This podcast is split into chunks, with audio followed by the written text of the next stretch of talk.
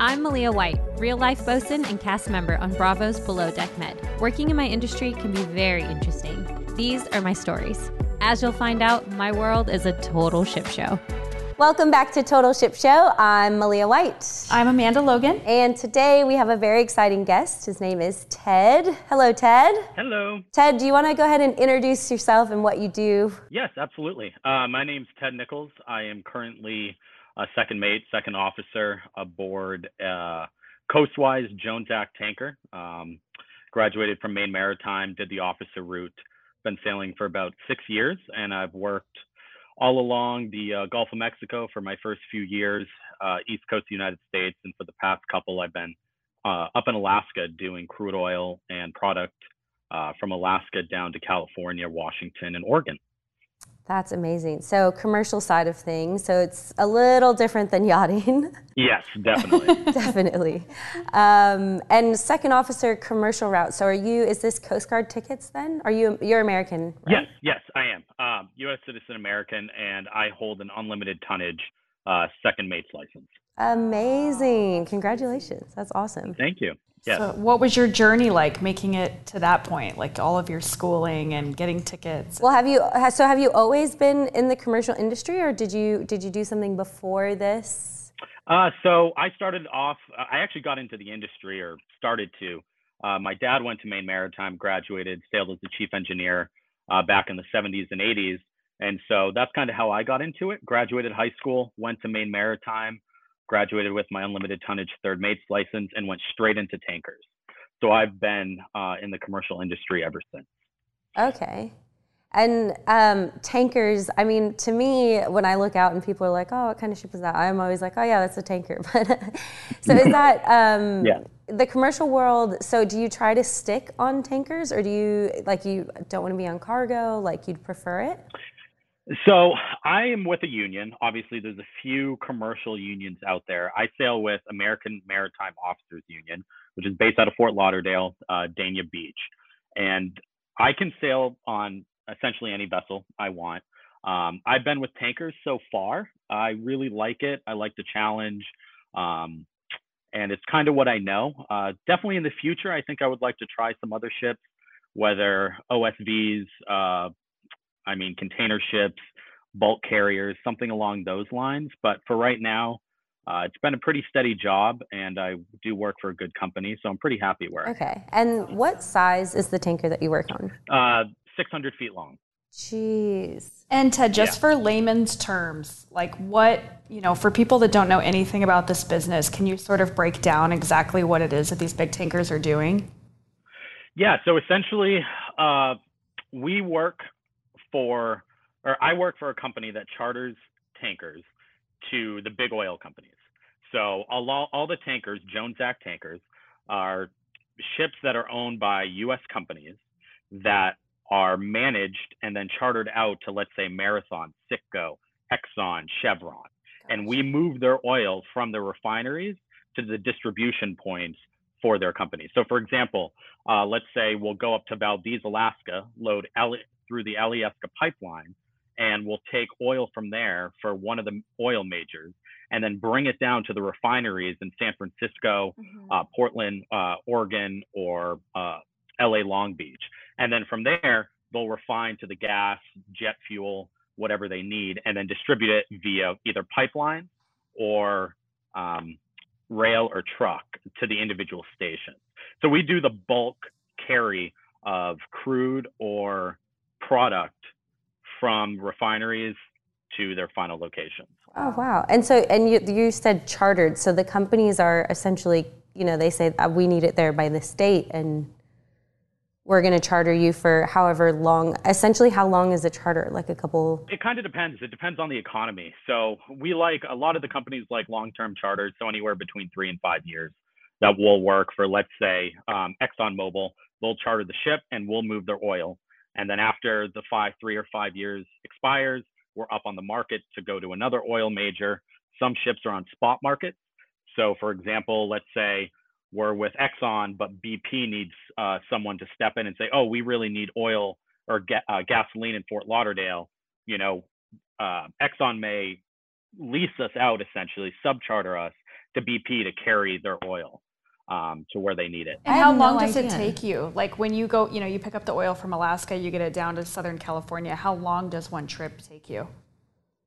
From Alaska to Southern California, I would say about five to six days. Oh. And that we can travel... be some rough weather on that yeah. coast, right? I was just oh, out yeah. in Oregon, by the way. I love Oregon, and uh, yeah, you. I mean, you look out there some days, and the seas are quite rough. And I mean, I would imagine, like, as opposed to being, you know, a, a second mate on a yacht, where your job is to keep the the guests safe and everybody on, on the yeah. boat safe, you're like, okay, how do, are we navigating these waters with a huge oil tanker? Because that could be really dangerous if something happened. Absolutely. Uh, so it's kind of a balance. I mean, the commercial industry is all about money, right? It's time, time, time, time, time.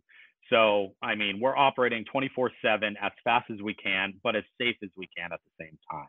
Uh, we travel sea speed anywhere between 13 and 14 knots, uh, round the clock, nonstop. I mean, you know, it's tens of thousands of dollars a day, more than that, to charter these tankers.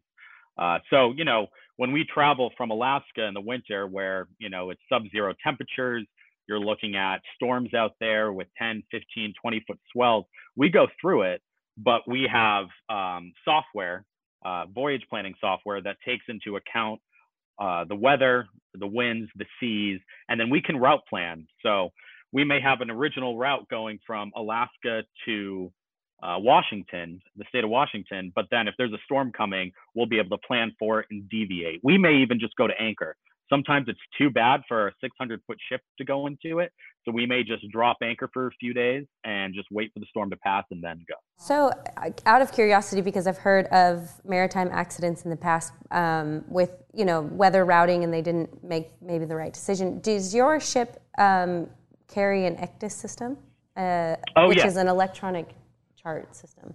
Okay. So you actually have electronic charts. Yes, yes. So we're okay. actually fully paperless. So we don't have any paper charts. Okay. We have two independent ECDISes that we navigate by that okay. we can, uh, you know, I actually upload the weather to. And yeah. so we can do uh, weather uploads to the ECDIS so I can see when I route plan for the ship exactly what weather we're going to hit, the swells, where the wind's coming from, and everything like that. How many individuals are a part of your crew? Uh, so with uh, the deck department, the engine department, unlicensed, and the steward department, anywhere between 20 and 23. Sometimes oh, okay. we have a few extra. But when you guys yeah. are underway, let's say, so not many people are actually going out on deck, right? Like all the hatches are closed, and your sole mission is to get from point A to point B safely and quickly, and you don't, you're not doing a lot of like outdoor. Is that correct, or am I? We um we actually do do a lot of outdoor. Oh, okay. So um, sea time for us at least is the easiest time, I would say, uh, the most calm time. Uh, but so we work eight hours of watch a day, and then we have four hours of overtime. And during that overtime, we have to upkeep the ship. Uh, so any nice days, we're out chipping and painting the deck, um, doing preventative maintenance inspections, pulling equipment apart. Obviously, the tanks are sealed and all of that, but there's a lot of equipment on the ship that needs to be upkept and um, overhauled sometimes. So you know, sometimes I'm out on deck for my to- overtime for four total hours. And uh, I yeah. see. So that's the time to like repair it, do the paint, you know, like kind of check all the things that need to get checked and. Exactly. And it's tankers are a little bit different. I mean, if you look at container ships, bulk carriers, and uh, any type of those those ships, when they get into port, a lot of the time they are not responsible, fully responsible, engaged in the offload and onload of their cargo. So, for example, like a mate on a container ship usually just oversees it, and a lot of times they'll get night mates that come on, so the officers can actually go ashore. But on tankers, we're in charge of the offload and onload. In order to be a tank, a mate on a tanker, you have to have what's called the Tankerman PIC, uh, which is an endorsement on your MMC through the Coast Guard, and it states that you are now in charge of the dangerous liquid transfer of whatever is in your tanks safely ashore. Our watches go from eight hours on the bridge navigating to the ship to then eight hours in the cargo control room um, manning all the pumps you know we'll discharge on my ship 20,000 barrels an hour. And it, you know so it's pretty quick. And uh, so we do all that as well. That was going to be my next yeah. question is how much do you you know participate in the actual like getting getting the oil onto the tanker and getting the oil from the tanker to its destination all our responsibility. Wow. wow. So engineers yeah. aren't just heading that up. It's we work in line with them. They don't do the transfer of uh, cargo on the ship. Uh, But they maintain all the equipment that we operate to transfer the cargo. And have you ever had an instance where? So I'm guessing the holds that the oil is kept in. Have you ever had an like an instance where that like it's leaked or you've had a problem with the hold or? Uh, we've never had uh, like a breach in the hold or anything like that. Um, I've had instances where you know gaskets and little leaks on deck through the pipeline have happened. Um, nothing over the side, uh, which is always good. But uh, yeah, every now and then we'll get something like that. But I mean, most of the United States tankers are so new. Uh, they're within my ship's only five years old, so it's it's practically brand new. It's beautiful. So all the equipment works really well. We do our preventative maintenance schedules to make sure that uh, nothing goes wrong. And what would you, uh, if you had to put an estimate, like the amount of money that you're carrying in oil, what would you? Uh, so if you wanted, I would say anywhere between raw, I would say 15 million at any one time. We'll be carrying. Yeah. So we'll, we can carry up to 300,000 barrels and one barrel is 42. So 300,000 times 42 Jeez. is the amount of gallons we carry. My question is so, uh, you know, like in the commercial world and somewhat in yachting, uh, depending on where you're navigating, but, you know, you think of these commercial guys with cargo ships, they have to worry about piracy a lot.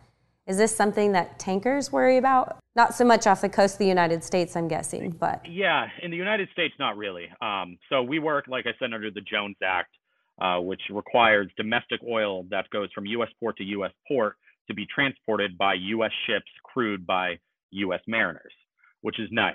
And that keeps our ready to reserve fleet and everything like that up and running in case they're needed in times of war. Uh, so we don't really have that issue. I mean, at any time, we're 100 to 200 miles off the coast of the United States which usually don't have pirates. But it, let's say a foreign tanker definitely would have an issue. There was actually I was some, reading something down in the Gulf of Mexico in the Yucatan. There were some pirates going on OSVs out there. So you know it, it's definitely possible. Yeah, I was thinking maybe for the ones that are navigating in different parts of the world. I guess because getting that ship, you would then own whatever's on board. I guess they could sell the oil off. But, absolutely, yeah, yeah, they absolutely can. And I know you know, I've read a lot of reports on some of the pirates. Most of the companies pay. I mean, a lot of the pirates don't want to hurt anyone. They're just doing what they need to do to get by. It's wrong, but they just want money. And once the company pays, they're done. So I, I do know some people that have been on ships that have had pirates board, and it's it all usually ends okay. Yeah. And so for you, you are you? I'm assuming you're on rotation as an officer, right? Correct for uh, days aboard. Yeah. Yes. So what's that like for people at home that might not know what kind of like the work schedule is for commercial tankermen? For commercial tankers, anywhere uh, I do 75 days at sea and then 75 days home. So two and a half months at a time. Six months is full time at sea, and then I get six months of vacation. Um, and that can change. I've done anywhere to 100 days plus. We got uh, kind of stranded on the ship during COVID when there were no crew changes going on when that first started and you can do as low as 60 days. And it, it, differs company to company, but for standard tankers, I would say about 75 nice. That's awesome. Do you think, Ted, that you'll always do this job in the United States, or do you think that you'll ever do this in any other countries around the world? Uh, I, you know, the big thing with U.S. mariners and the companies and foreign is the pay difference. So a lot of foreign ships, same exact tanker, will pay half of what U.S. pays so yeah, so you know, the United States, the merchant fleet is pretty small compared to it was what it was decades ago, uh, but the pay is really good. So you can go work for foreign companies, but you're going to make probably a half of what you would make in the United States. And with that, we're probably going to say your, you know, it's you do get rotation and good pay, but there is some dangers to this, correct? And I hear that you have a danger story for us. uh, yes. So it was actually uh, my first trip as third mate out of school. Um, I was on a vessel, uh, tanker, and one of the things that we carry with crude oil is the vapors, and the vapors can be very dangerous. One of the vapors is called hydrogen sulfide, H2S, uh, which is an off gas of petroleum, so crude oils, not your gasoline, not your diesel, raw crude oil. Um, and a lot of times it'll come from your WTI out of Texas, Eagle Ford, uh, any kind of sour crude will have your H2S. And uh, essentially, I was on deck, and a release of gas happened. and I breathed in the H2S vapors and the inert gas vapors in the tanks. Uh, within about 30 seconds, I was knocked unconscious. I kind of tried to escape, don't remember anything, and then I woke up to the crew around me on the ship, and I had fallen. And afterwards, I had learned when I fell, I hit my face on a steel deck frame, and I ended up uh, pretty much uh, hairline fracture to my eye socket, slight uh, dislocation to my jaw, um, broken nose, uh, just a lot of blood everywhere. Uh, that I had to be carried off the deck and then actually evac from the ship to Galveston Bay, where I was in the hospital and recovered.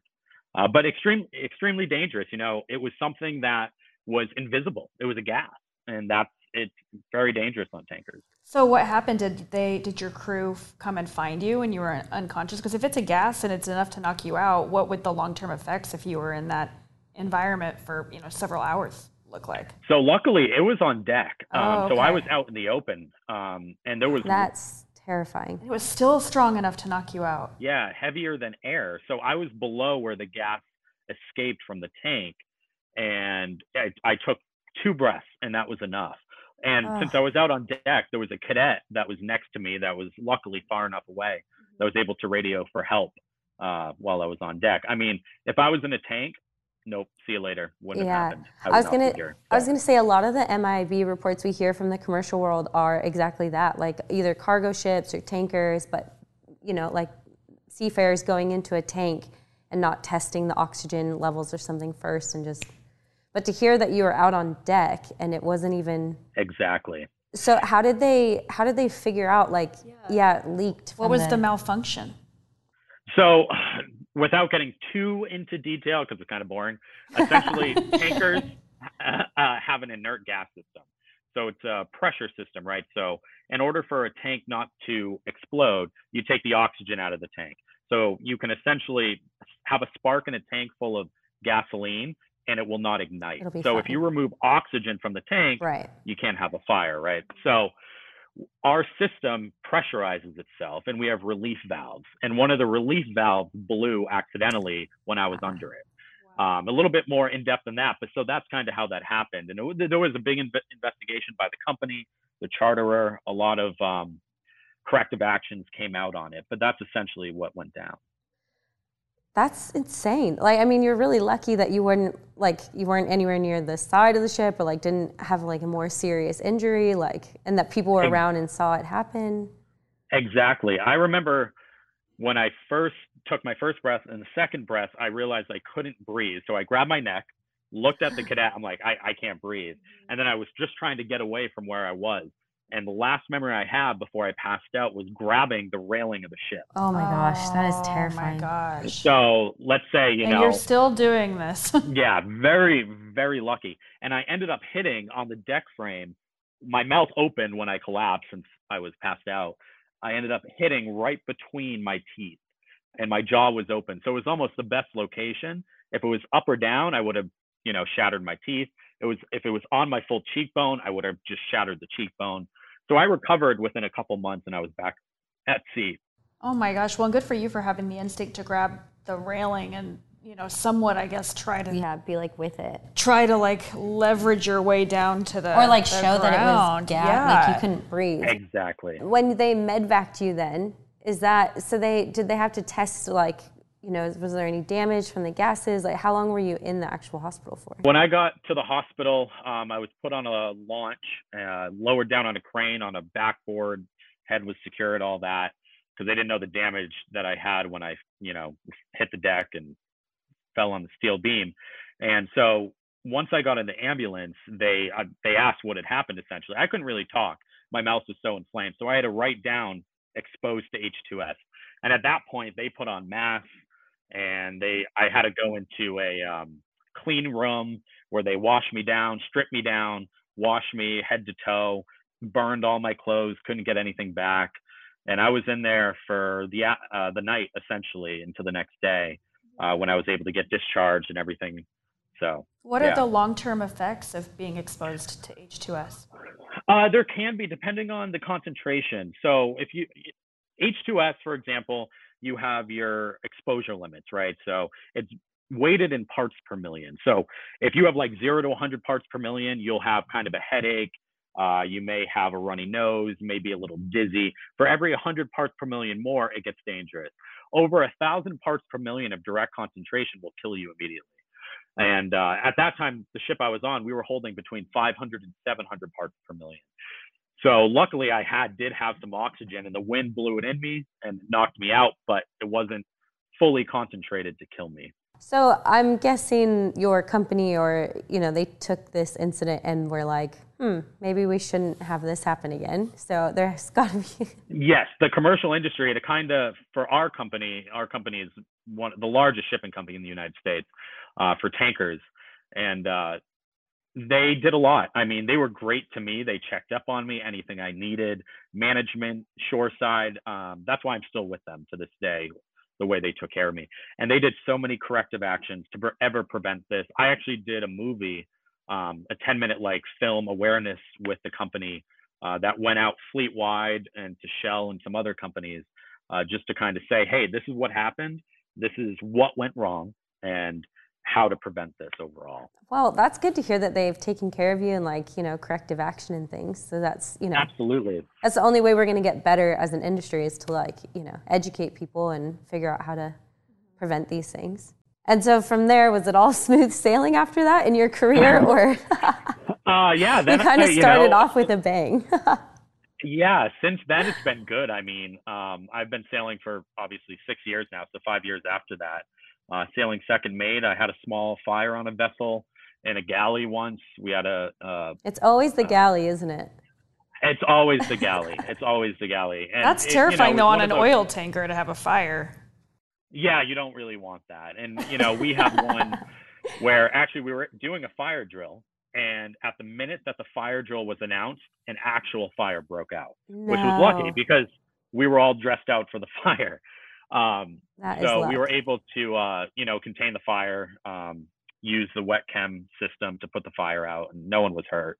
Uh, but yeah, I mean, you know, there's so many instances, especially on commercial ships, just like yachting, where you never know, and so much is out of your control. I mean, engines, weather.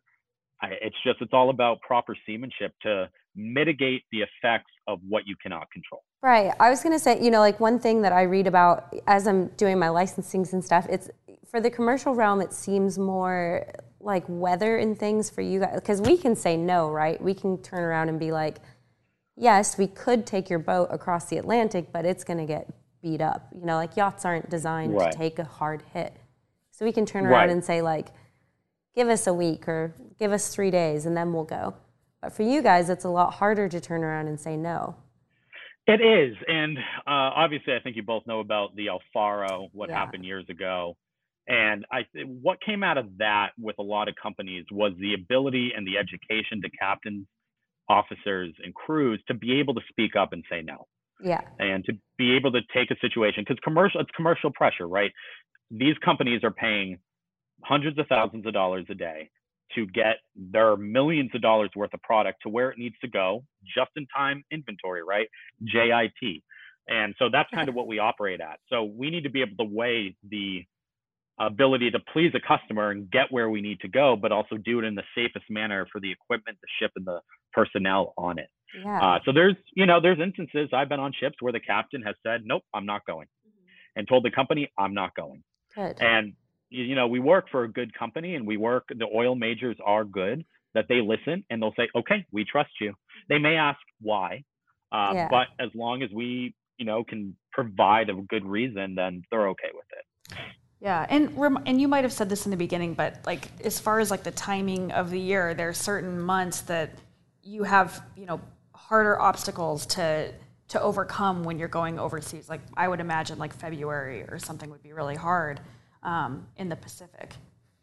Absolutely. So, for example, like in Alaska, when we go up to Homer, um, Nikiski, Valdez, you know, you have ice to worry about. Mm-hmm. Ice sets in on the docks and you can get ripped off the dock very easy if a piece of ice comes between the ship and the dock the lines can't hold the ship and then you get ripped off and guess what you got a hose with oil going through it not good if you get ripped off a dock so we have to take that into account extra personnel on watch uh, sometimes even when we're at the dock we have to have the bridge manned during certain ice conditions up in Alaska. Uh, engines ready, so if anything happens, the pilot will stay on board on the ship. So if the ship has to leave immediately, the engine's manned, the engine or the bridge is manned, the engine's manned, and there's a pilot ready to go. Um, along with personnel doing cargo at that same time. So it, it, yeah, it can get pretty intense at times. I'm guessing the critical period for you guys is when you're actually transferring fuel on and off, right? Yeah, the initial transfer, the startup of cargo, whether discharging or loading, is yeah. definitely very critical. Um, constant monitoring, you know, a big thing is the loading. You have your trim and stability of the ship, where you can technically break the ship in half if you load it incorrectly. Uh, yeah. Your bending stresses, your shear stresses on the ship. You never want to go down by the head. Always have positive trim um, on the stern there. So it's taking all that into account while also making sure, you know, it's a dry area and there's no leaks going on. So how long? How many? Because for us, it takes a few hours to bunker. How long does it take you guys? To bunker or to load cargo? Oh, sorry, to load cargo, I guess. Uh, so it depends. Uh, cargoes load at different speeds crude oil can load it for our ship 20,000 barrels an hour. So we can load the ship in 23 hours, sometimes even 20. And uh, but bigger ships like VLCCs will load 60,000 barrels an hour, and they'll load in 18 hours. Uh, with gasoline, uh, diesel, you know, you're going to load 5,000 to 8,000 barrels, sometimes 10 to 12, depending on the terminal and what they're capable of doing. So I've been in port as short as 16 hours, and I've been in port as long as 10 days. Whoa, so really, that's crazy. Yeah, so it just depends. This is all so fascinating because you know, like I mean, we we do similar things in the sense with like bunkering and whatever, but it's it's like if we're bunkering for longer than four hours, I'm like, hurry up, you guys. Yeah. right. Exactly. It's actually interesting. One of my friends uh, just went from a tanker to a yacht. Oh and, yeah. Uh, she was offered a yeah she was offered a job in uh, Fort Lauderdale on a yacht, and she's taking it up to Boston right now and she we were just talking and she's like hey you know we load i mean 20000 times 40 you're looking at you know half a million gallons an hour mm-hmm. through these hoses she's like i'm loading like 5 10 15 20 gallons every couple seconds through this little two inch hose on the yacht. Yeah. And yeah. it's just, you know, but it's still the same type of setup. You know, you can still have a spill. It's not at the, you know, the same kind of consequence that it could be, but it's it's essentially the same. But really interesting how it differs. Well. Yeah, she's loading uh, red wine at a faster rate onto that yacht than she is gasoline. You know. Exactly. Would you ever go into another, you know, part of the maritime world, like the yachting world or um, the tugboat world? yeah, I've definitely thought about it. I've had friends go both ways. Since we have an unlimited tonnage license, I can yeah. pretty much sail on any vessel I want. Um, I think in certain situations, the money can be a lot better in the commercial, especially in the tankers and that type of stuff. But I've always been up and open to any job just to experience it, whether it's tugboats, ATBs, um, OSVs, yachts, anything like that. The nice thing that I like and that's different from the yachting is uh, you don't deal with the people, right? You deal with your your crew on the ship. We're all the same. We're just there to get the job done and get home. You don't need to please anyone. You don't need to do any of that. So, you know, it's I think a little bit easier in the commercial industry uh, when it comes to that. Yeah, actually, the more we're doing this podcast and the more I'm hearing from like the commercial realm, I'm like, you guys get rotation, like really good pay, and you actually get to have like a home life. I might be uh, yeah, joining you on a tanker soon. uh, absolutely. I mean, it's great. I mean, the health insurance, the pay, the benefits through the union are next to none. So they tr- do treat you really well. Pensions, you know, 401k matches, all that stuff. Um, so, you know, it's a different sector of the industry, but, you know, there's pros and cons. I mean, being away for two and a half to three months at a time is a lot as well. Um, versus a tugboat, which sometimes is anywhere between a week to a month at a time. And is Maine home still, or? It is, yes. I'm currently in Midcoast, Maine, at this beautiful resort looking at the ocean. Oh. I grew up in oh. Kennebunkport, Maine, so there's a lot of mariners from Maine. Yeah, that's what I hear. I've, I haven't been to Maine yet, but I really want to go because yeah. it just sounds beautiful. And it's just mariners everywhere. It's beautiful up here. oh, Only man. come between the months of July and September, though. Yeah. Oh, really? Okay. Yeah, and eat some oysters for us, too. Oh, yeah. So good. Yep. Don't no, don't do that. Malia doesn't eat seafood. I'm like oysters, lobster, crab, everything. They're my homies. Love it all. Love Yeah. It all. So what's next for you? Are you going to do second officer or no? You are second officer. So we, is the next chief? I don't know how that works for you guys. Do you have? Yes. So um, I am currently finishing up my classes for my chief mate license. So I'll be done my classes uh, this summer in the fall, and then I plan to sit for my unlimited chief mate's license slash captain's license uh, in the fall, late fall. wow, And, good for uh, you. Yeah, I'll be studying right along with you. And one awesome. one last question for you. What would you say like this is a totally different industry obviously than than yachting and Malia's background. If if you were to talk to somebody who was interested in getting into this, what would Hmm. you tell them to do? Uh, there's a few ways. I mean, first you can do hawse pipe, which means you go to Piney Point, uh, which is uh, kind of a six-month school for unlimited or for unlicensed mariners, able-bodied seamen, and OSs.